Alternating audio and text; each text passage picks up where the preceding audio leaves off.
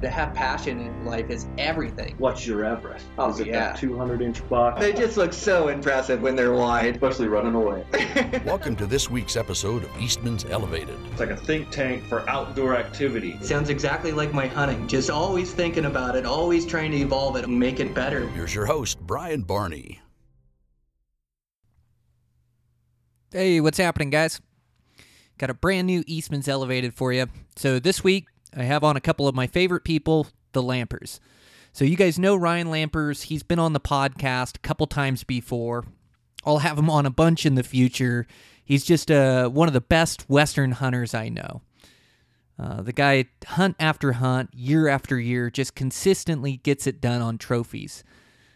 Uh, he's he's got a, a ton of experience, a ton of knowledge, grit, determination. But really, I think a lot of his success comes from the love of, of adventure. Um, the guy just absolutely loves challenging himself, uh, the wild places backcountry hunting takes him to. And in that way, we're really cut from the same cloth. So I always really enjoy my conversations with him. Uh, today, Doc Hillary also sits in on the conversation. So between Ryan and Doc Hillary, they run the podcast Hunt Harvest Health. Doc Hillary is a huge part of the harvest and the health. Um, she's just a, a wealth of knowledge. She's so intelligent and articulate. She's a doctor, and so she knows a ton about uh, the body and how it works and nutrition. And she's really woven herself in the fabric of the hunting community, and rightfully so. She's just a great person. So today I have both of them on for a conversation. This is from back at the the Western Hunting Expo. I really enjoyed it. It's just an authentic conversation. I'm sure you guys will enjoy it too. We'll get right into it. I just want to thank a couple sponsors real quick. I want to thank Sig Sauer Optics. Uh, Sig Sauer Optics have just continued to impress me. Uh, I love using their binoculars. This year, I just got a brand new pair of, of their 15 by 56s that I can tripod up and and their glass holds up to all the top end glass out there. But that bear that I harvested earlier this year, I spotted those with the 15s. I actually spotted a couple bears with them this year. Um, just really good to have that piece of glass that gives you that next range. But they also have have all the the the good binoculars for carrying around your neck. Uh, they run a pair of 11 by 45s. Uh, they also have a pair of uh, 9 bys. I think they're 9 by 40s or something like that, but a great pair of binoculars. I love using those. They also have their range finding binoculars, they have their range finders, and I believe their range finders are the best on the market. They do both light and dark targets, uh, consistent ranges. Uh, they shoot through grass with their last target priority setting that they have on their binoculars. Um, just a powerful laser that'll shoot through that grass and does angle compensation, which is super important for rifle and bow hunting. Um, they also have their BDX system, so it goes along with their scope, an app in your phone, and your rangefinder to help calibrate where to hold with your rifle shot. Um, just a, a, a bunch of great products. Uh, blown away by their spotting scope. Uh, I've been using it this year 27 by 55 by 80 millimeter objective lens. Um, super crisp, uh, high definition. Uh, just couldn't be more impressed with the optics they're coming out with. So if you guys are in the market, uh, make sure to check out Sig Sauer Optics. I also want to thank Mountain Archery Fest. Uh, Mountain Archery Fest is putting on four events this year. Uh, there are 3D shoots uh, for all different skill levels. You ride the chairlift up, you get to walk these courses down. Uh, they have a, a, a scoring to these, a competition with them. Uh, you can also just shoot them for fun. It's a whole weekend full of events. Uh, the first one takes place in Mullan, Idaho, June 12th through 14th. It's at Lookout Pass. That's this weekend. Pajaritos Mountain in New Mexico. Uh, they also have one at Eagle Point, Beaver, Utah, June 26th through 28th. Purgatory Resort, Durango, Colorado, July 17th through 19th. Nothing sharpens my skills like 3D events. Uh, it's just such great practice coming into season. And I'm really excited that we're getting life back to normal, that, that Mountain Archery Fest, uh, they've been through a ton of challenges trying to put on these events, but they're going to happen. And uh, I'm just super excited for those guys. It should be a lot of fun. and um, you can enter a promo code and save 15% off your registration. So just put in Elevate15 in the promo code, take 15% off. That'll also get you a digital subscriptions to Eastman's Hunting Journal and Eastman's Bow Hunting Journal for a year. Uh, so great events. Uh, if you guys are around those times of year, make sure to get signed up and, and go have a little fun this summer. Over there at Eastman's, I'm really excited. We've got a brand new giveaway for the podcast. So I've been able to give some really nice things to, to guests that have been on the podcast, and now I've got a Mathews Traverse to give away to you guys. So it's really easy. All you got to do is sign up for our newsletter. Just text free bow to 22828. Again, text free bow to 22828. Uh, it's a new Mathews Traverse. Uh, Dan will set it up to your draw length before we ship it out. We're going to draw to give it away within the next month or so. Uh, but but just an awesome giveaway. Uh, so great for Eastman's and Mathews to partner with this podcast and uh, have this bow to give to you guys. So make sure that you get signed up for that. Uh, and also along, you know, with giveaways, uh, Tag Hub is just getting ready to give away a bunch to its new members. So Tag Hub, it's our new research tool that compiles all our MRS data into one place on the internet where you can search for units, get a feel for states, where you're going to put in. Um, and at Tag Hub, to members, they're doing a, a, a drawing where they're going to give away three rifles. They've got a pack, they've got a new Sig Sauer spotting scope, which I mentioned to you guys earlier in the podcast. So, so just a, a real good giveaway. So make sure to get signed up for Tag Hub to help you study up for all these Western states. Also, make sure to check out Eastman's Hunting TV. Set your DVR. Um, get that on on the Outdoor Channel on any of your network providers. Uh, you can you can search our Beyond the Grid. It's our internet TV show. You search that on YouTube. Uh, you can find some of my episodes on there. And uh, uh, we put out a new episode every month. There's just great content. You find everything from from guys Marco Polo sheep hunt, Dan elk hunting. I've got some elk hunts, high country mule deer on there. So some great content. Make sure to make sure to check that out, and also check out our magazines. Uh, they're our staple uh, of great hunting information, Western hunting information. Uh, Eastman's Hunting Journal, Eastman's Bow Hunting Journal and um, check those out. So I appreciate the support. Make sure to follow that Eastman's Elevated Instagram page. That's where I'll announce that bow giveaway. And again, uh, text that number, get put in for that free bow, and uh, we'll give that thing away, away here shortly. So I've got the Lampers on the podcast today. This is Eastman's Elevated. I'm your host, Brian Barney. Let's get this thing rolling.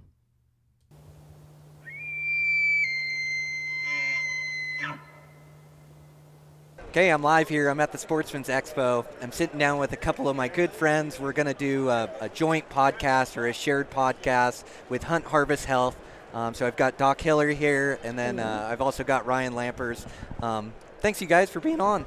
Yeah. Sorry if I'm losing my us. voice. I didn't mean for a squeak there. But thanks for being on. Uh, I really appreciate you guys and appreciate everything you do in the industry. So great we get to sit down and put on the headphones. Absolutely. No, and um, you being only 40 minutes south of us, Brian, I'm surprised we haven't wrangled you into more of our podcast, but uh, we've needed to for a while.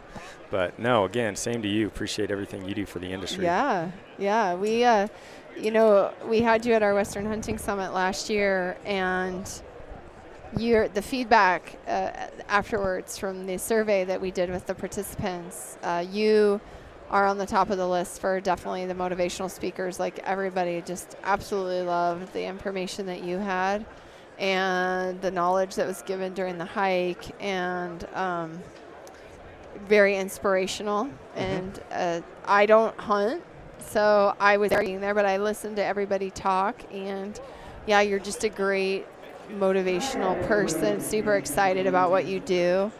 And so, um, Thanks you so know, much. That is so nice. Yeah, No, I- thanks. I really appreciate that. I couldn't agree more. It's uh, you don't have to be a hunter, and if uh, Brian Barney is sitting up there on stage and he's talking for an hour, you get sucked into it because you're so animated and so excited up there. Like you're just you can feel your passion for what you love to do. And when you sit up there and you talk about backcountry hunting, whether it's mule deer or elk or whatever, um, no, you can just see it. It's like so evident that you love this thing. Even my wife, who doesn't hunt, was just completely enamored and sucked into your speech. It was great. And I got to So- watch the videos too, because you know we got all the videos after, and yeah, yours is just great to watch. Uh, lots of little good tidbits, like you have good one-liners, all kinds of stuff in there. I was like, man, Brian, and it's Yeah, so he- natural. He talks with his hands. It's, it's great. I love it. you can't see my hands on the podcast, but I, I am animated. So, no, thank you so much. Uh, it, uh, such a pleasure to be part of the summit. Thanks for including me in it. Mm. The the hike and the adventure. We topped the climbed the Sphinx up Yep, there, yep, and then yep. camped on the saddle in just a classic high country Ah. spot. Spotted bears, and then the speaking and the the classroom work and, and the organization and and how you guys put it all together. Um, you know, it, it, it's no accident that it's doing well and it's picked up steam, and we're gonna do a bunch more this year, right? Oh my gosh, We've got we were like, four on the docket, and um, you know, not all the presenters are going to be the same, uh, but there is one common theme. Uh, Brian Barney will be at all of them, so yeah, we're super excited. Um, but there, yeah, there's a bear summit. There's two elk summits now, so we had to add one because the popularity was it, elk sold out quick, and so we felt like we had to add another one because we had a wait list of people that wanted to get onto one, and then and then we've got the mule deer at the end of June. So June is like packed up with summits. And then we have our the first one is the bear summit where you and I and Cody are going to be, you know, taking some guys into the backcountry for three days, and um, basically trying to show folks what we're looking for in everything and anything bear hunting related. Uh, it's going to be a blast. I'm super looking forward to it. And it's not just the education part of it that uh, is so much fun for me, but um, it's like a whole experience. Like I'm excited just to get these guys out that are looking to learn something, and uh, whether it's bear, elk, or, or mule deer, and uh, you get to take them on the mountain. I guess not holding their hand is not the right thing to say, but take them up there and just kind of uh, have them see what we are looking for, what what has allowed you and I to have some success on the mountain in all of these camps. You know, um, and so it, we, what we've wanted to do is have a good educational piece to it, a little bit of an adventure piece to it, which is the hike, um, and then just an overall experience. So we, you know, we're trying to cook folks good food and you know have a little music at the end of the day with uh, your recent guest Dave Brinker will be there. So. Um, he'll be there and then yeah just making it a really unique experience but what we want get folks to come away with is just a confidence that they can take on a western hunt and feel good about going into the mountains and maybe they're not all going to become successful in the first couple years but we're going to give them a lot of information to cut that learning curve so they're getting pretty darn close anyway Yeah, you guys have worked so hard to put together the absolute best summit that you can. Um, and you're right, you hit all those points. It's uh, educational, it's adventurous, like, and, and you get to go have an adventure with like-minded individuals, and also there's a mentor side to it too that I really enjoy. For so many years, me and you were out uh, uh, hunting the West and hunting all these different places, and there wasn't people weren't paying attention. They'd like your harvest photo, or they knew that you were a good hunter. But now, through this summit that you've created and this media uh, of podcasting, like we're able to share it, and there, there's actually people listening that really want to learn, and, and uh, uh, they, they wait on the uh, on the weight of your words. You Yeah. know, they they really listen to everything you tell them and take it to heart, and they can shorten that learning curve. And you had a great saying at the summit when you brought it up to me and invited me to come to the first one. You said, "I want to give these guys." Mul- like I think you said like four years worth of experience in four days or something. That was was one phrase that you coined there, and I think that's spot on, right? Yeah, yeah, no, absolutely. No, I, I think um, one of the things that I've noticed, and it's interesting, we just did a, uh, a scholarship for the Bear Summit. So uh, giving away one spot. And so how that went was everybody put their name in there, numbers, and a short essay as far as why they wanted to learn Western hunting or bear specific. Um, and so we got all these essays from folks from all over the place, uh, close to 50 of them. And some of them were so good, like you could just kind of get the gist of there's a lot of people out there that, like I said, lack of confidence. Um, they're just hungry for knowledge on what's going to allow them to do some of these adventures. Because, you know, you and I have been privy to these things for so long, and now we're sharing these with other people because we feel like you know this is we're getting big advantages from it. We get to see this lifestyle but a lot of people just don't get to see it they haven't had a mentor in their life to show them it even exists. And there's such a uh, you know a huge advantage to just knowing it's out there. And then you know having the education to go out and do it and take on these big adventures is it's life changing so it's it's my favorite thing to do, and it's like a year-round process of getting ready for these things. So, getting people excited about that, um, which it seems to have done, uh, you know, it's it's pretty humbling because we got all those essays, and it was like there was folks, adult onset folks, that are just like starving for information. They don't know where to start. Um, and then there was like young gals and older ladies and fathers that they weren't exposed to hunting at a young age, but they're seeing some value in it now. So they want to learn all these things so they can pass that on to their kids. So it's this like this revolving door. Mm-hmm. So um, no, being allowed to do this and kind of educate people and get them inspired to go do these things is no, it's it's something that Hill and I have really taken to, and we want to keep pushing it. And well, and Hillary, you play such a huge role. Just all uh, uh, your your wealth of knowledge uh, uh, about health and, um, uh, and, and then putting everything together. Like uh, you were definitely the social butterfly of the group of you two. Yes. so Oh, yeah. like uh, you you did a really good job of putting it together and making sure that that, that everything hit its mark. And, and then you're just so knowledgeable and you give these guys good information on nutritional health. Well, I, I kind of I kind of struggled uh, with what I was going to talk about because I mean I could talk about a lot of different topics, and I did realize the talk that I did. I think uh, you know you learn from it. You learn trial and error with things like this.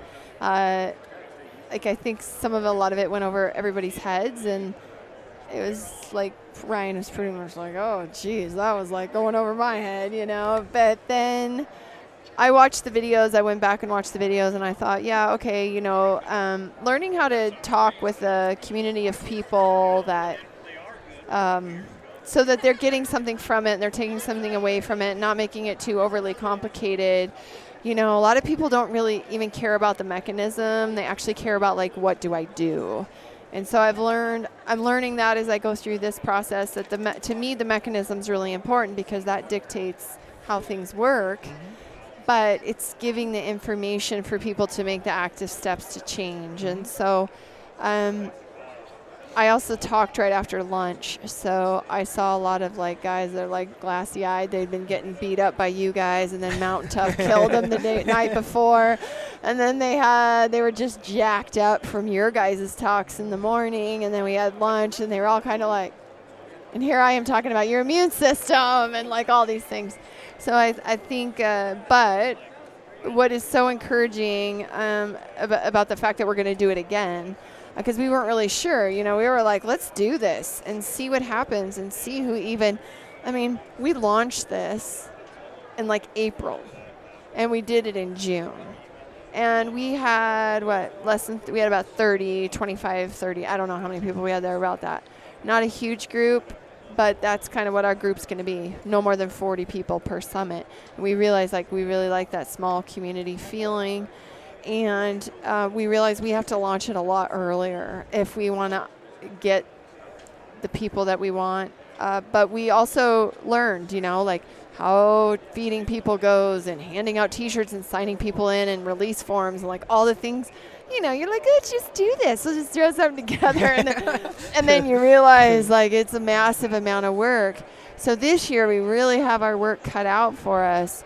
But the benefit of launching it much earlier, having it sell out, being able to do all this media talk and get people excited we also have so many people that are willing to volunteer now and help us and come and hand out T-shirts and, you know, um, help with food and and that's great because before we were kind of like you know we were just trying to do it ourselves and we had some friends come from pennsylvania but now so many people are excited and they want to be a part of it and so we we really would love to do a full summit of just scholarships. That that would be our goal because true mentorship it isn't just it's for everybody.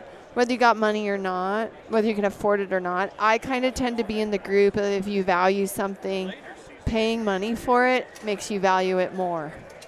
Like if somebody just hands you a jacket versus you paid you worked hard for that jacket you like might respect that jacket a little bit more you know um, so we definitely believe that uh, but we do believe that there's people out there that uh, writing an essay these essays people wrote i told i have this cliche it's like it's like when you go to an orphanage so i've only been to one orphanage in my life it was in russia which is not the place you want to go to an orphanage in it's really depressing I mean, you want to adopt every single child in there. You want to save every kid in there, and you can't. You have to leave, and you're heartbroken.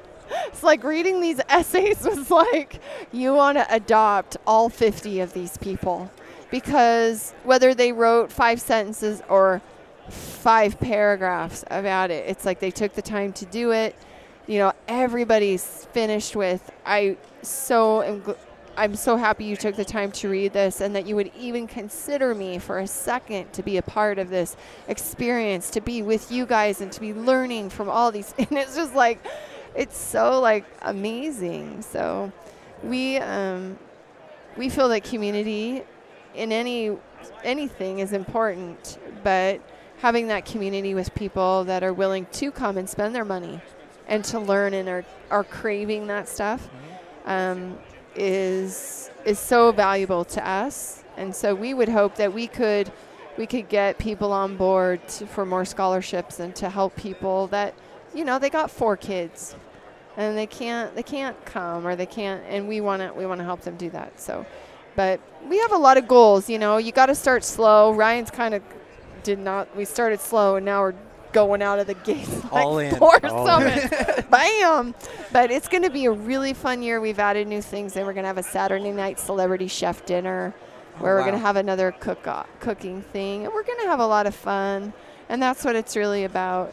Um, and, and luckily, hunters aren't too uptight. You guys are all pretty laid back. So when we screw up a little bit, there's a lot of forgiveness there. Roll with the punches. Yeah. Yeah, and we're Uh, gonna figure it out. You know, as we continue to do more of these, it'll get better and better and better. And logistically, we'll have like there's a few things that we could have done better last year. Quite a few things actually. But um, one of the things that excites me the most about this, as we roll through it, is um, just like seeing the opportunity to um, bring more people into the community. Because, like I said, when you read those essays, you're like, a lot of these people have never hunted before, but Yeah, they are not is- people that are coming here. They're not people that are. They, yeah, they don't something has sparked like hunting. an interest in it. I don't know if it's they've they've talked to someone who's been out there and they've they've hunted a little bit. Something has got them like interested. They just are a little intimidated to jump right in, you know, because a lot of them are just starting out on their careers. They have young kids, and just think about that. Like you and I have been doing this our whole life, but if you were, at, you know, in your 20s or 30s and you're thinking about just jumping into hunting, yeah, there's a lot there, you know. Fortunately, now there's great podcasts out there where you can get a ton of good information.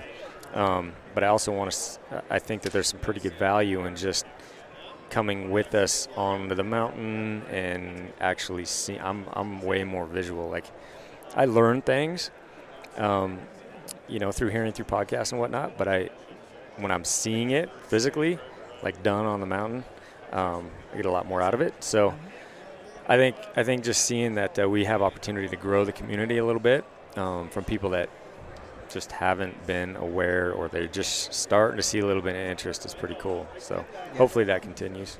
Well, and um, you know, along those lines, like um, you know, there's so much information. It's the information day and age, but it's hard to put that into context. It's hard to use that information. So when you get to go up in a mountain, like I've always said, experience is the best teacher. Yep. And now you get to go up on the mountain, you know, with a handful of some of the most successful public land Western hunters out there. You know, the the group that you guys have put together. You know, and so that is a powerful thing. Like you you can really further your learning curve, you know, through that. Like being up on the mountain, glassing off that knob, like like seeing, you know, what kind of meadows we're looking for as far as bear features, what we're looking for for elk features or mule deer. So it just puts it into context and allows them to use some of this information that they've been taking in. And and uh, I definitely don't envy you guys having to pick a winner out of those essays when they're so heartfelt Oh, and these guys are pouring their heart and soul out to you. Well, we had we Absolutely. had so we picked four people out of those 50 and then Ryan contacted them and said, "Listen,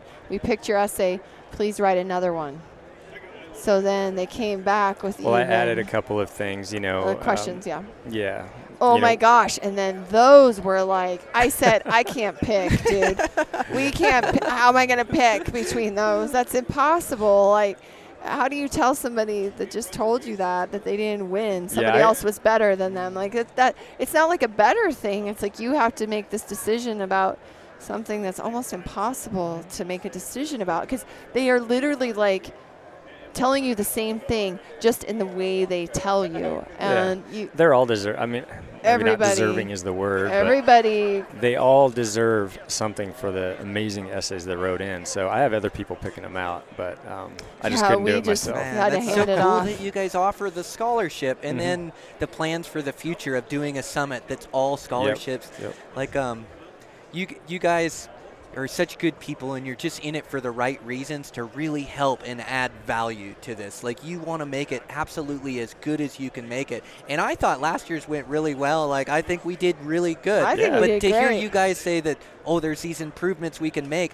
and I just know your attitude, right? I know how you guys how you work at least that um you know, I didn't kill a giant mule deer the first time I went out in the mountains. It took me years. It took me mm-hmm. gaining that experience, gaining that knowledge, and. and and, and same thing here as you guys move forward with these Western hunting summits, you guys are going to get better and better at organizing it, putting it together, uh, scheduling the speeches at the right time, Yeah. after lunch, before Yep. lunch, whatever. Because it, it's powerful knowledge that you're giving out. It's just you learn these little tricks of how you can be better. But um, yeah, I- I, I mean, if I know one thing about you, you're going to continue to evolve this and add the absolute most value you can to it. Yeah, and that was a big part of why we put this kind of survey off on the end of it, was to uh, just kind of get the overall consensus of every little thing that the attendees, you know, would offer for, offer us that how we could do it better. And so, you know, we take that, and that's how we're trying to make it, you know, better for everyone. That was And, you know, and I think all of our, you know, I'm not a great speech giver at all. You're really good at it. Uh, I, but I think as we all continue to do this more, we'll get better and uh, be able to present it a lot better and teach folks, you know, way, much better than I know I did last year. Well, no, But but, you're you're hard on yourself. I watched all the videos and I watched your talk just like I watched Brian's, and I've seen you do that talk a number of times, and you get better and better at it each time. You get more comfortable with it. It becomes more natural. Um, you know, I you're harder on yourself yeah, than see, anybody. I like hearing your guys' speeches because I'm in my own head all the time. So when I sit back and then listen to you guys talk, like I'm able to learn and get information from it. So Yeah. I really enjoyed it. Yeah, we're always so self-critical, aren't we? Oh, for sure. And, and even, you know, I'm guilty of it too. I hate listening to myself. I hate watching myself on the TV. I make myself do it for improvement so I Mhm. can get better at it, but it's painful at times, you Yeah. know. But we're we're all self-critical, and sometimes we do need to be easier on ourselves, and and sometimes we do need to be self-critical and look at ourselves honestly and see where we can improve or where we can get better. And you know, I just I know this platform has made me way better at, at public speaking, at speaking in general, at uh, being able to articulate my thoughts, like because I just do it all the time. Yeah. So you know, it it um, we're we're all a little too self-critical at times, but it's also good in what makes us better. Yep. Well, No. too, if if I come from a little bit of a different perspective because I don't hunt, right? So I think about if I were going to start hunting. I mean, obviously I'm married to Ryan, so you know I have a great teacher. But I we get a lot of messages. Like I just got one this morning from a gal that I know that's got three young children, and she follows us. And every time I post something, she sometimes replies with things, and she's she she sent a thing today, and she's just like this community seems so cool and it seems so it would be so cool to have my kids exposed to like learning about this but she said but as a mother i'm really scared. It scares me too. There's like a fear about hunting. Like where do i start? Do what do i do with weapons? Like what do my kids like how do they learn this? And how do i not be scared of them doing it and that's like a huge question, right? Because question. if I was a mother who didn't have a spouse who hunted and my son was like, this is what I want to do, and he was like using weapons and guns, and like, you know, obviously you take hunter safety, but it's a big question for a lot of people where they look at the lifestyle and they think, you know, that would be so cool to have the experience to go into the mountains and to learn about animals and to actually kill your own meat and but it's kind of scary and like so many people are afraid of even like bears. You even hear hunters talk about that. They're like oh my god it was dark in the middle of the night. I was climbing like a creek bed. There's grizzlies. Like people you just think about the average person the thought of being with like a bear even a black bear in the middle of the night. Most people won't even go camping because they're afraid of bears. So all these questions that come up for people that think about their children and they think about what they would like their children to do. Mm-hmm. How do I teach my children this when I'm scared of it? Yep. How do I teach them not to be scared? And so that's an interesting question. You it know? sure is. Yeah, absolutely. No, and I love it because it's just like uh, as these roll in, it's just given us opportunity to like put her mind at ease. Like she's got young children, but she's basically like begging for how do I how do I learn? How do I figure this out? Is it going to be safe for my kids? Um, some of the steps that it would take to allow me to be comfortable to let my kids get into this thing. Because right now she's pretty intimidated by it. But Rightfully so. It is Mhm. intimidating for people that aren't into it. No, I absolutely understand your point. Mm-hmm. Yeah, no, it makes sense. yeah, there's a pretty big barrier to entry, and I think a lot of us lose sight of that We that do. have done it our It- whole lives. It just gets normal to, to Right. you and I that, like you say, we've been doing it forever. Right. But I've been thinking about this summit a lot, uh, thinking about what I want to talk about and how I can how it can really help these guys out, like the information that's really going to help them be more successful in the next couple of years. So I've been thinking about it long and hard. I am super excited for it. It's going to be Absolutely. fun. No, I, I can't wait for the hike. I mean, selfishly, I like to hike, and now that there's four of them, that just means four big hikes for for you and I. So we get to spend time on the mountain um, in one of the most amazing places in the valley that you live in, and. Um, and yeah, like last year, I, pre- I, I really appreciated uh, the fact that you brought us to a spot. Like you, I, I gave full like reins to you to to find a spot for us for the hike, and, and you picked the perfect spot. I mean, we saw a ton of G bears, like six different G bears, a bunch of black bears, elk, a couple muley bucks, and a bunch of goats. And that's everything that they were looking for. And we could kind of explain, you know, this is what this is how we're glassing, and you know, explaining how we're really efficient with the glass is difficult unless you're physically showing them. Um, and then talking about approaches and, and answering every, anybody's questions that they might have on how we would tackle something like that. So, no, I'm, I'm excited about that, and um, we're gonna just keep up in the game, and hopefully, hopefully, we find some unique spots outside of the hike that we did last year. You know, we've got to we've got to up our game when it comes to finding a great mule deer spot because obviously we want to show these guys some muley, some mule deer and, and whatnot. But um, no, the place that it that it's at, you know, the Madison Range and all that, it's it's just a we're blessed to have it there, and that's why we want everybody to come to Bozeman for these summits. We don't want to take it anywhere because I think anybody and everybody is gonna just fall in love with the place when they get there and they see it, and it's just it's just ripe with adventures. So even though we're only doing it for two days or three days on the Bear Summit, we just get to see a lot. It's impressive Yep. out there. So. Well, um, I'll, I'll help. We've got those four hikes that we know have coming up, and we should probably do three or four scouting hikes to, Oh, yeah, to find the right sure. spots. So I'll definitely help out wherever I can. I, I, I want to pick those really good spots. It, it, picking the good spot makes it educational. Like Right. that spot last year, it just worked out, and I had to try to. I had ideas just racing through my head because I go to all these beautiful places and I know the range so much, but also there was a lot of snowpack. Yes. And so some of the perfect spots I had picked out, there was still four feet of snow in there, and so like I was scrambling to make sure I had a good spot, and it all worked out. The vantage point, the climb to the top, like it, it ended up being really cool. But It yeah, did. if we can. We can keep evolving that like everything else. Yeah, I'm sure we can get these guys some good spots where Yeah. it really helps them learn and absorb the information.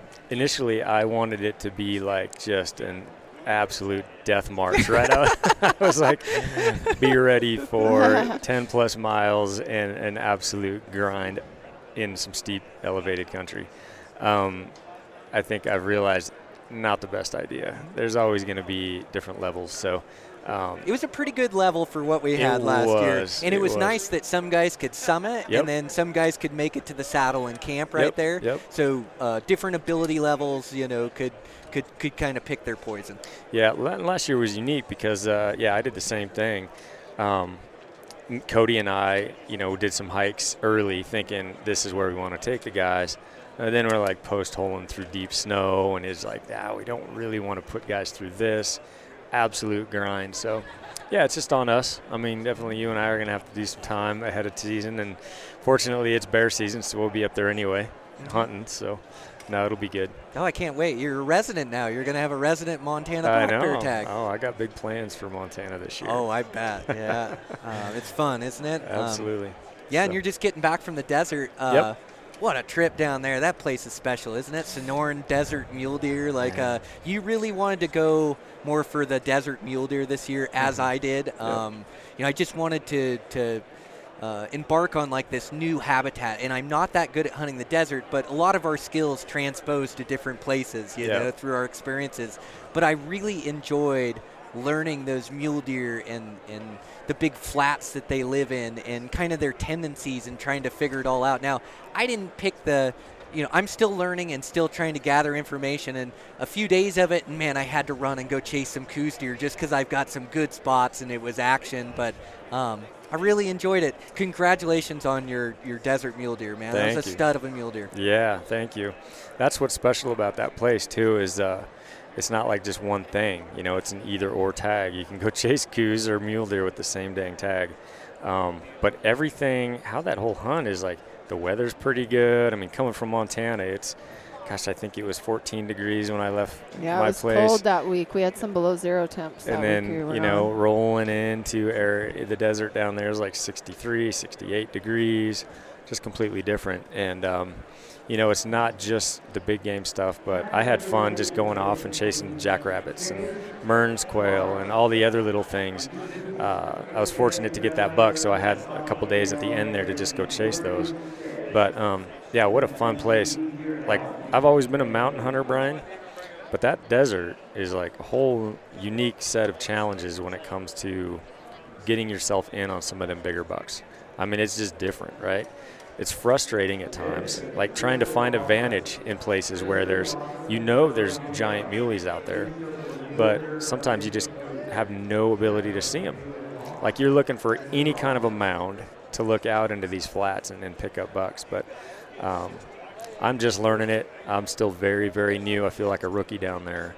But uh, I was super lucky to find just a quality, big, mature buck. And honestly, like I could have looked to the left and looked at Coues deer, and then you look to the right and mule deer. It's either or. It's like 50 50 in this place. So, uh, yeah, super unique. Um, I feel like I'm just going to keep doing this hunt and learning it as I go. And who knows? Maybe one of these years I'll go back to Coues deer. But I tell you what, that mule, after seeing the size of the mule deer down there, some of the age class and the dark, heavy horns that they have, I don't know. I don't know. It's like I kind of lost sight of uh, Coues deer pretty fast. Okay. And uh, I, I love the Coues, but yeah, I definitely want to spend more time doing it, trying Yeah. to figure it out. yeah, What? And I just think, you know, challenging ourselves for different species and different habitats. And mule deer live in so many diverse habitats, and I Yeah. love them, like the foothills, the sagebrush, the big mountains, the the the early season, the late season. There's so much to mule deer, and I, I know you're a mule deer guy like me. I don't think there's any finer species on planet Earth, but hunting them in that desert terrain. Finding new vantage point, it's just all new to me. And Yeah. then I was also tracking over there. Like, Oh, really? um, So the the flats that I picked were pretty thick. I spot a buck down there, and he may disappear, and they, it's like, well, I can see his tracks down there in the sand. If I go get on those tracks, it leads to that buck in and through there somewhere. I want to develop my tracking skills more because tracking is a lost art. Absolutely. And you talk about these African trackers that can track these animals and track them down uh, uh, and are so good at tracking. And really, you know, I've improved in my tracking over the years just from archery hunting. When you hit something, you mm-hmm. have to CSI, follow the blood trail. And a lot of times it's drip to, to drip. Sometimes the blood runs out and you're just on tracks or just scuffs. And so it makes you better. But I want to develop that skill more. I am a spot and stalk hunter. But sometimes if I saw a big buck, it'd be fun to develop those tracking skills and go, okay, I saw him down there. He's a giant one, but he's living in the middle of that flat out there. There's Yeah. no other vantage point. There's no other way to kill him. I'm going to go get on his tracks and see if I can track him down. I just think that's an interesting way to think about it. That's funny. We were talking about that on that hunt. Um, I felt like, you know, trying to break down like how, how are you going to be successful on these bucks in these in this type of conditions like the flats, and it did. It boiled down to well, I'm going to have to go back to still hunting, like creeping through these flats, tracks, whatever, and um, and trying to pick up these deer before they pick up me. There's really no other way around it. And uh, I think a lot of those areas out there, they, that's why these bucks are getting so big. They're just, it's really hard to hunt them. Yep. And unless you're kind of creeping through the desert in those flats around all the cactus and everything else, still hunting or tracking, there's just no other way to do it. So, no, it's going to be a fun challenge. And, and I think you're right. I think the tracking skills coming back into play, I feel like uh, I, for the longest time, I feel like I was past the days of still hunting. But now I see an area like that, and I'm like, okay, this well, it makes sense here. Like, this is definitely probably the only way um, I'm going to be able to hunt this type environment where it's just beyond flat, no ability to spot and stalk at all. But they're out there for sure.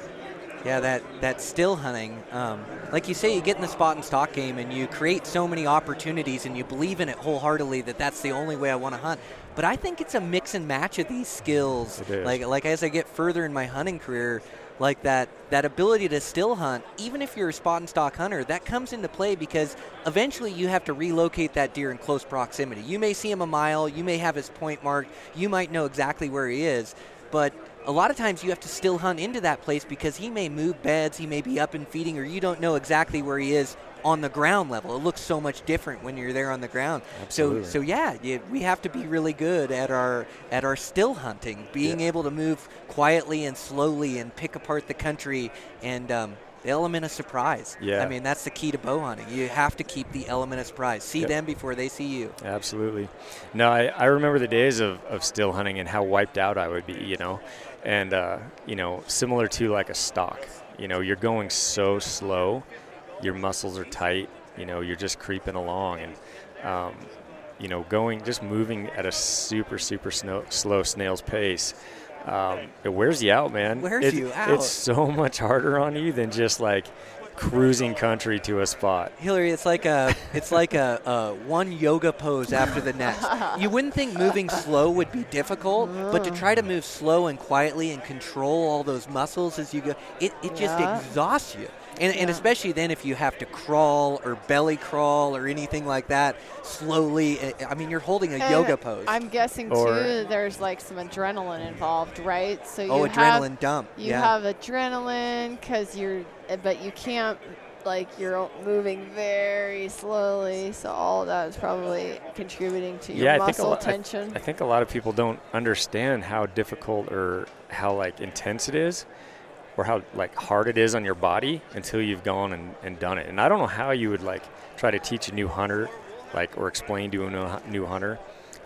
Try moving at a sloth-like pace, like the la- 150 yards, as slow as you possibly can. Maybe it's on your on your knees or on your belly. It physically yeah, without drains you. making a noise. 100%. Without like dragging your bow or kicking a stick or like breathing too loud or I don't know. Well, what and you also do. like when a deer picks you up, you know, when you got you have that freeze moment and you're on one foot and you're just like e- It's like every muscle is is tensed up. you gotta hold it. You come away just wiped out at the end Oh of it. Oh my so- gosh, the the freeze kills me. like uh, bow hunting, it's such a patience game, and I just try to get better and better at it, and more and more patience. But um, that that holding still, so so many times you're on the stock, and all of a sudden there's a doe heads up. There's a doe's head up or a cow's head up, or you run into the herd, but you're not into the buck that you can shoot, and so you just end up having to hold still. And you wouldn't think holding still would be that difficult. Um, you hold absolutely still, and it may only be a couple minutes, maybe stretch into 5, 10, 20 minutes.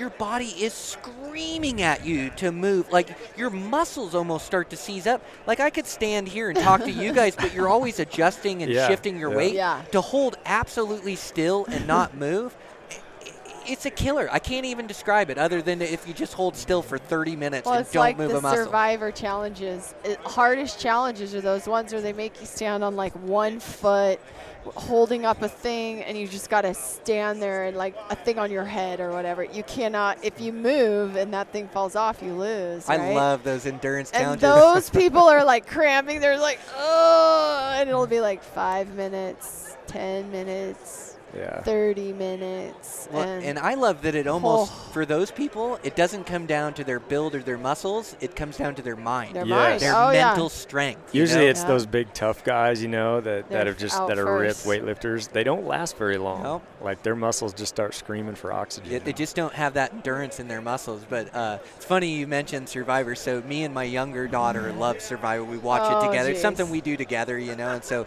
we watch it. But I love those endurance challenges. Are my favorite. Well, we have the That's funny. same thing. Same so when Ryan and I were like first married, gosh, Survivor just come out or something. And we started watching those, and it was like we had a few TV shows we watched every week. Survivor was one of them. It's kind of funny because there's so much drama in it. It's just like they pick the people and they create drama. So there's so much like bickering and gossip and all this stuff. But the challenges, you know, and so now, yeah, our 11 year old, when she was little, she's like, Dad, a challenge is on. and then we watch the challenges. Like, those are some hard. And not only that, you haven't eaten maybe anything more than like a piece of rice. And it's a hundred degrees outside and humid, and you got mosquito bites all over your body, and you probably haven't even found clean water. Hmm. And they're making you do that challenge. Yeah, It's like, it's maybe, you know, really harsh, but Yeah. No, it's great. It's No, fun to really- watch it play out, isn't it? And and you're right. There there's definitely a survival element in the the feed and being able to take care of themselves.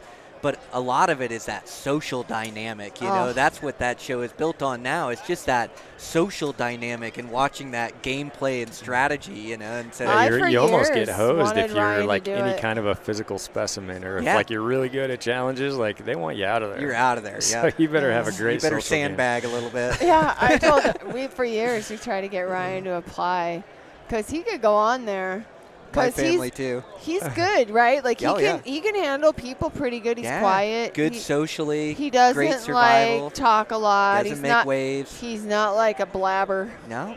But he'd get kicked. I mean, he would catch all the fish and kill the animals. They'd kick him right off. He'd be gone. The, Yeah. the other Like, one I like. He's uh, a provider. He's gone. Do you guys ever watch Alone? Yes. Oh, yeah. That's a Yeah. great one. Oh, the guy it? Crying like he's been there 24 hours in the dark crying for his wife. And I'd say to Ryan, I'd say, Is that what you would do? That's what my wife and tells she, me. he's like, Are you kidding me? And I said, they, I bet you they're contracted. They have to turn those cameras on and talk to the camera. Yep. Ra- I was like, Is that what you'd be saying about me? And he's like, Hell no, I wouldn't even be talking to that camera. and I'm like, They probably make you. They probably make you every night. You, that's part of the deal. You got to turn those cameras on.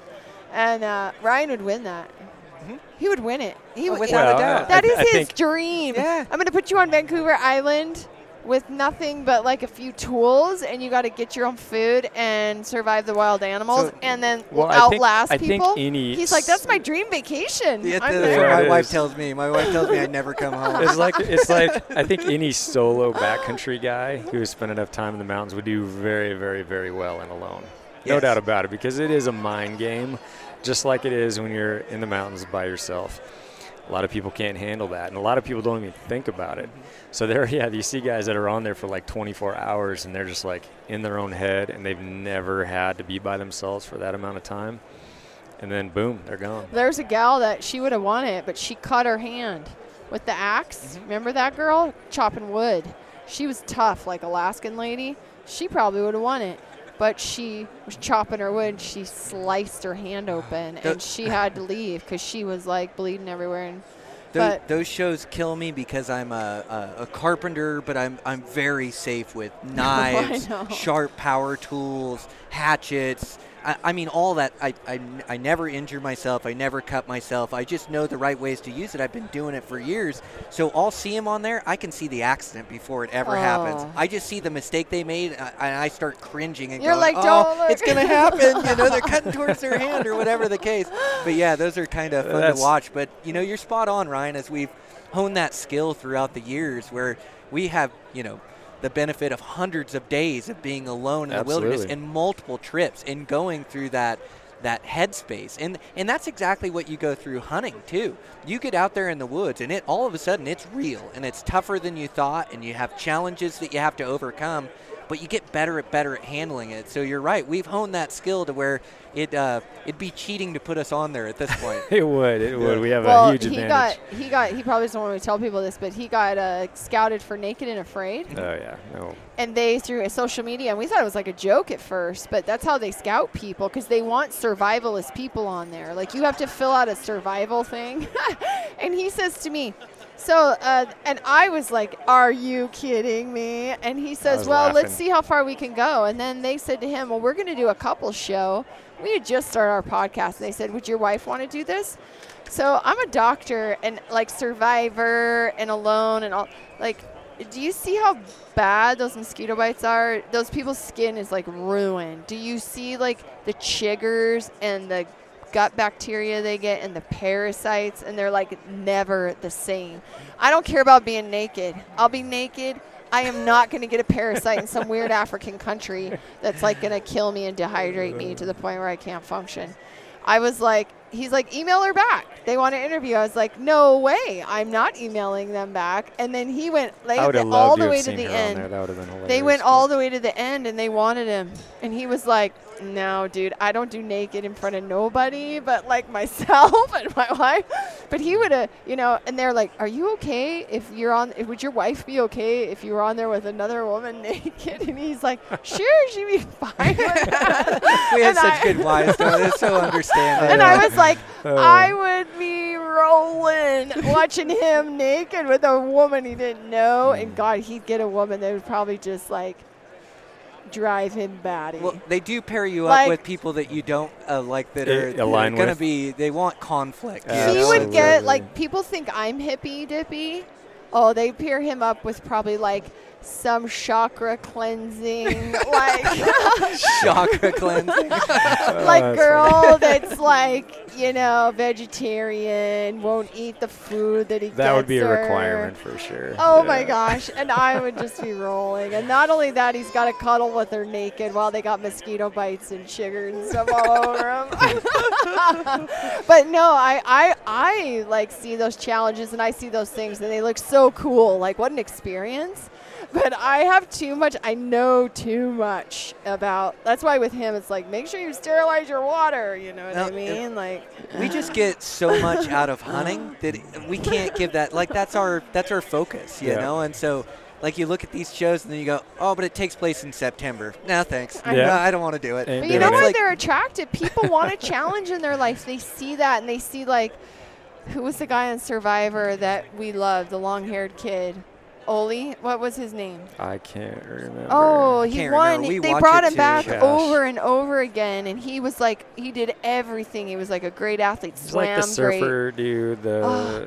swimmer guy. But yeah, you know, I don't it's like people see him and they're just like, I want that. I want the challenge. I want to be out there and f- do that physical stuff. And you think about it, it sounds great, you know. But man, Well- you get out there, you know, it's it's difficult. And like you guys are just so used to so many years of just creating so much difficult situation for yourself. It's like you need that. You need that, right? Like coming back to everyday life without that, it's kind of like, oh my gosh, people there's no challenge in your life, right? You're spot on. Yeah. Yeah, people uh, they need that challenge, you know, and they need something in their lives. And the the great thing about it is you don't have to be on one of those shows to challenge yourself in nature. You know that, that there's that there's ways to go about it where you can go experience. And part of it is like going to the summit, learning the skills so you can get out and go backpacking around and chase Yeah. things with your bow. And it is such a challenge when you get out there. And some people have a perception, you know, maybe they don't want to hunt or they just, but there's there's just, there's something different about being in the woods and having this immense challenge to try to get within a stone's throw of a mature animal like like that. You know, I love floating the river, um, but floating the river while fly fishing is 10 times cooler than me. Mm. Being in the woods, I love being in the woods. I love camping. I love, but if I'm scouting or if I'm hunting, it just makes it so much more, like it just means so much more to me, or I get so much more out of it, or I, I'm so much more engaged in what I'm doing. I'm not just bored sitting around a camp, like I'm trying to hike to vantage points and I'm trying to figure it out, solve the puzzle, but that's what I really love about it. Yeah. Yeah, it's funny. That's like one of the phrases that I've used with my wife over and over and over is figuring it out. Like, you know, we used to travel back to Montana, and uh, I remember we'd be driving by a river or a lake or whatever, the mountains, and be like, man, I just want to learn that. I want to learn that mountain right there. And I think a lot of hunters are just like that, right? You want to break something down and figure it out, figure out how the animals move through it, how the fish, like you and I both have steelheaded a lot, you know, and we want to break down a river and figure out where they're at, what's the best approach, how to catch them, and um, I love like taking that challenge and just figuring out an area. That's why traveling around and doing these new hunts all the time, like Arizona, um, I like this new challenge of okay, here's a whole environment that I've never been, like I've never even dealt with anything like this. And last year for me it was Coues deer. This is a whole different thing going on, but uh-huh. you get to figure it out. Like you get it, you get to immerse yourself in it, and then just like start picking it apart, figuring out all these little things that are going to help you be successful. So Well, you I know love too that when challenge. it's a new challenge because I get pictures of like cactuses. like, Look, I haven't a seen cactus. these before. He's like, "Have you seen this before?" And I'm like, "Well, yeah," but he's like, "I've never seen a cactus like this." You know, so there's like all these new little challenges that make Yeah. it hard, That- right? that's a great way to explain it, Ryan. Yeah, we're we're explorers by nature. It's in our DNA. I love to go new places. yeah, Um, you know, I visit some old places, but when the first time when you're in a new place, I take thousands of pictures. Just like I pictures of cactus and pictures of, uh, of Uh, this and that, and I'm trying to identify all the different plants. You know, Yeah. the ocotillos and the, the the barrel cactuses, swirl cactuses, the the prickly pear. The you just like you immerse yourself in this different habitat. But it's so wild when you're in a new place that's unfamiliar. Yeah, everything is new again, so you yeah, got to it's so figure it out. Yeah, the deer are feeding on different things. I mean, you see those barrel cactuses, and then you see these muleys walk up to them, and they're they're feeding on the top flower on that barrel cactus. And then you walk up to the barrel cactus, and you're looking at it, and you're like, how in the world are they actually chewing on this thing? You know, and those little uh, cholla cactus and all Yeah. that kind of stuff. Oh, that's nasty stuff, isn't Man. it? That cholla cactus. And you can get in some patches where it's like, I don't even know how I'm going to get through here. So have you have you seen those, Hillary? So Uh-uh. they're called a jumping cactus. And oh, so he's told me about they, him, they have all these little balls of cactus that, like hundreds of them, that are all connected in like this, um, you know, in this bush. And if, if you just brush it, say your pack brushes it, these cactuses will jump off and get on to, on you. And once they're stuck in you, like you can't get them off because every time you grab it, it's sticking you again. They're just super nasty cactuses. Ah, but you get in these patches where I'll be crawling or I'll be trying to make my way through, and I'm just in a field of those things, and I go, I don't know how I'm going to make it across this thing. You know, it's just wild, but something totally new to me. Yeah, absolutely. Yeah, I got one stuck in my wrist on this past trip when I was down there, and man, I got I plucked that thing out, and um, you know, it just got like right in a vessel, you know, and so my whole wrist swole up, and I was like, gosh dang. Are but they these get- poisonous? yeah, I, and I had no idea. But um, no, I think that's what's cool about new areas is uh, just learning all the little things that, that you weren't accustomed to before. So, um, yeah, those cactus, I'm still like scratching my head trying to figure out how animals actually survive in that environment down there. And just watching them and seeing what they're chewing on. and all the the prickly stuff and everything's got a spike on it, and they just they just cruise through this stuff. I mean, if you've seen a Coues deer just run away from a noise, how fast they move through, how they're not just getting gored and just you know completely stuck with cactus, I have no idea. Oh, isn't that the truth? Yeah. Um, they they just evolved to these habitats over hundreds of you know over thousands of years uh, and and that's what makes it cool is these mule deer they're all the same species but there's so many subspecies Mhm. that evolved to these specific environments you know and yeah it amazes me to see how a 150 or 200 pound mule deer can eat enough to survive out there or for that matter you know elk in some places how they Mhm. survive you know they're just such a big animal to live off grasses you know Right. it it, uh, it amazes me sometimes Huh. Yep, absolutely. yeah. Cool. Well, um, I always like talking to you guys. Uh, let's go through. Uh, Hillary, any closing thoughts? Any closing thoughts? The summit. Let's, let's get some good advice from Doc here. Yeah, yeah. Oh, geez. Uh, well, I would just encourage, uh, you know, my job, and I think in this uh, this platform that we have is obviously to encourage people to be healthier and to take better care of themselves. Uh, it's never too late to do that, and I think watching you guys, I I feel that adventure and um, new things and having a goal and having passion for something even though we get older, it can keep you young. I've seen that in this industry with people that are really motivated and love what they're doing. And whether it's they have a company, they're doing something, or like you, they have a podcast, or they just absolutely um, are willing to take those adventures and to take the risk and to overcome their fear, which is like before I said, I think fear is a big driver of people not doing things in their life. They're afraid of, of what that means or what's going to happen or what might not happen or what they think's going to happen, how they think other people are going to see them or judge them, especially in the hunting industry, you mm-hmm. know.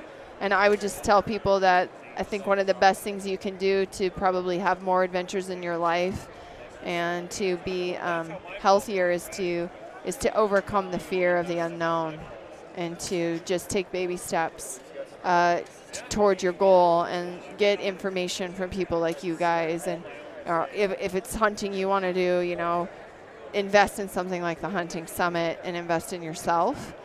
But really just try to overcome your fear whatever it is. You got to lose weight and you're afraid of it. You don't know how to change your life. Like there's so much information out there. There's so many people out there willing to help you and um, help you have more adventures in your life. Because we live a long time now. And if you want to live those years having a lot of good memories and good relationships and um, and adventure, you know, you got to take care of yourself. So that would be my last Man. thing. Um, so she killed her closing thoughts, Ron, and that's going to Oh, be a tough one to top. That's great advice, Hillary. Gosh, yeah, that's a No, tough one to I'm- I should have jumped right in. I'm the shock- went out there right That away. was my chakra cleansing closing for you guys. Uh, that wasn't too hippie. and but- always clear your root chakra while you're at it.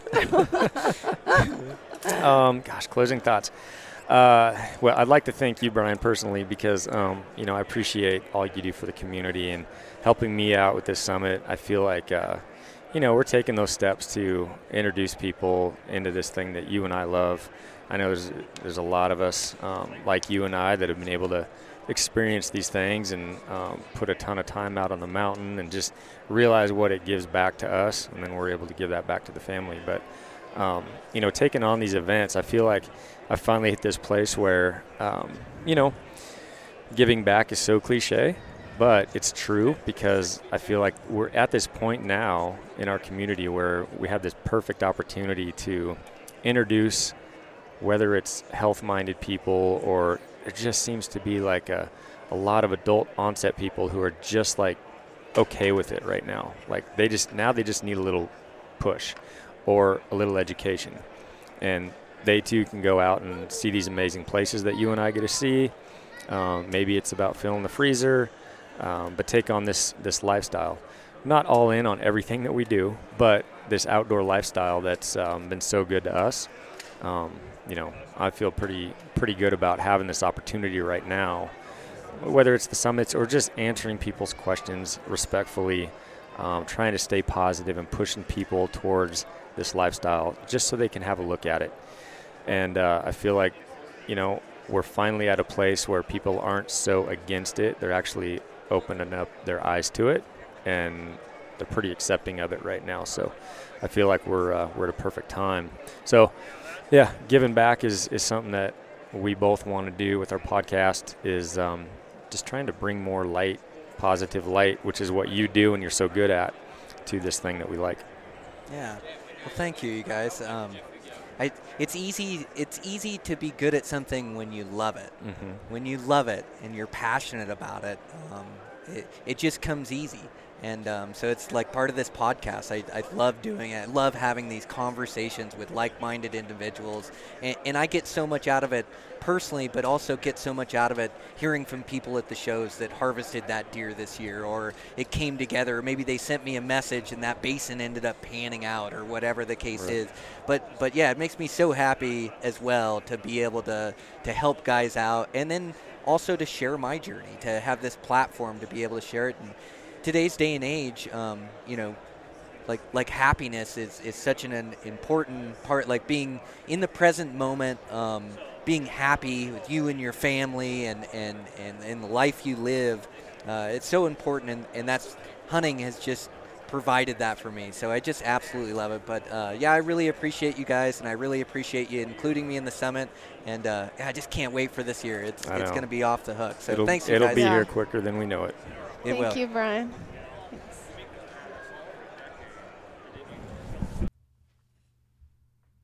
All right, guys, that's the podcast. All right, really good people, man. I really like Ryan Lampers, Hillary Lampers, and, and everything they have going on. They do that that great podcast, Hunt Harvest Health. Make sure to check out that. Uh, check out their their Western hunting summits. Uh, I think we condensed from four to three this year. We're combining the two elk summits. I don't think there's a lot of room left, but maybe a few open spots for for those summits. So make sure to reach out to Ryan for those. We're to have some fun this year. I can't wait. Uh, first one starts off here in two weeks. Uh, I also want to thank Sig Sauer Optics. They just are building optics that compete with all the higher end optics for a good price point. So impressed with their binoculars. I've been using their their nine or their 11 by 45s. Uh, I've also been using those new 15 by 56s. That's what I spotted my bear with that I harvested this year. Uh, love their new spotting scope, 27 by 55 by 80 mil objective lens, and then they have just the best rangefinders on the market. Uh, you can connect that with your rifle scope with the BDX system and an app in your phone. Um, just great products and a great company. If you're in the market for some new glass, make sure to check out Sig Sauer. Uh, I also want to thank Mar- Mountain Archery Fest. Uh, they've got their four events going on. The first one starting this weekend in Idaho, June 12th to June 14th. It's going to be a good time. There's no better practice for hunting season than than these 3D archery shoots. Holding and shooting at 3D targets, riding the chairlift up, walking these courses down. It's a whole weekend full of events. Uh, it's going to be really fun. So uh, if you're not signed up, you can get 15% off with Elevate 15 in the promo code. That'll also get you a free digital subscription to Eastman's Bow Hunting Journal and Eastman's Hunting Journal. Uh, also, really cool that that bow giveaway. Make sure to get on get in on that. It's a, a a Mathews Traverse bow, which is last year's model. It's their longer axle to axle. It's a good shooter. Um, Dan's gonna set that thing all up for your draw length, whatever we need to do there to make it right for you. All you got to do is just sign up for the newsletter. Just text free bow to 22828 and follow the Eastman's Elevated page, and that'll get you in for the drawing. Uh, so, really cool deal. Uh, just want to thank Eastman's and thank Mathews for putting that together. It's really cool to to give one away to to one of you guys that listens in every week. So I really appreciate that, and uh, it'll be fun. We'll draw for it. I don't have a date yet, but draw for it in the next month or so. Make sure we get it out to you for hunting season so you can get all practiced up.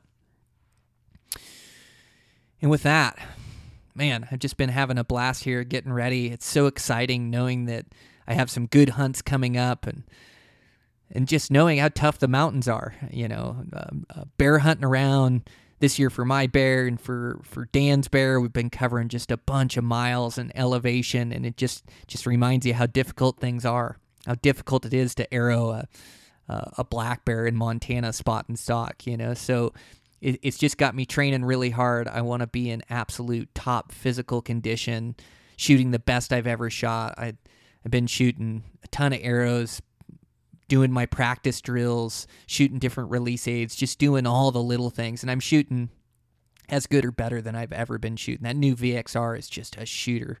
Um, so so I'm really enjoying that bow and and uh, really enjoying just preparing for these hunts and, and getting in my runs every day and, and just being ready for it. Map research, just hours and hours and hours on that computer screen and my phone screen making hunt plans. But it, it's just so fun to have this passion and this adventure in my life and know that uh, you know I can work hard right now in construction and work real hard on on uh, getting everything taken care of and, and hanging out with the family. And it's just fun to know that that this fall I'm going to be able to chase my dreams and go into the mountains, disappear in the mountains for days on end, and and with a bow and arrow and try to arrow, you know, a big mature animal. It just doesn't get any better. Bow hunting is so thrilling. The the elk hunting and deer hunting, antelope. Man, I'm so stoked and I know you guys are too. That's why you're listening to this podcast. So uh, I'm excited to excited for you guys and all your adventures. Excited to share my journey of all my adventures, and uh, just ready to cut these legs loose and get to the mountains. So it's coming. It'll be here before we know it. The time to prepare, the time to improve is right now, and uh, I'm not wasting a second of it. So, all right, guys, that's a wrap. That's the podcast. I'll uh, I'll check in with you guys next week.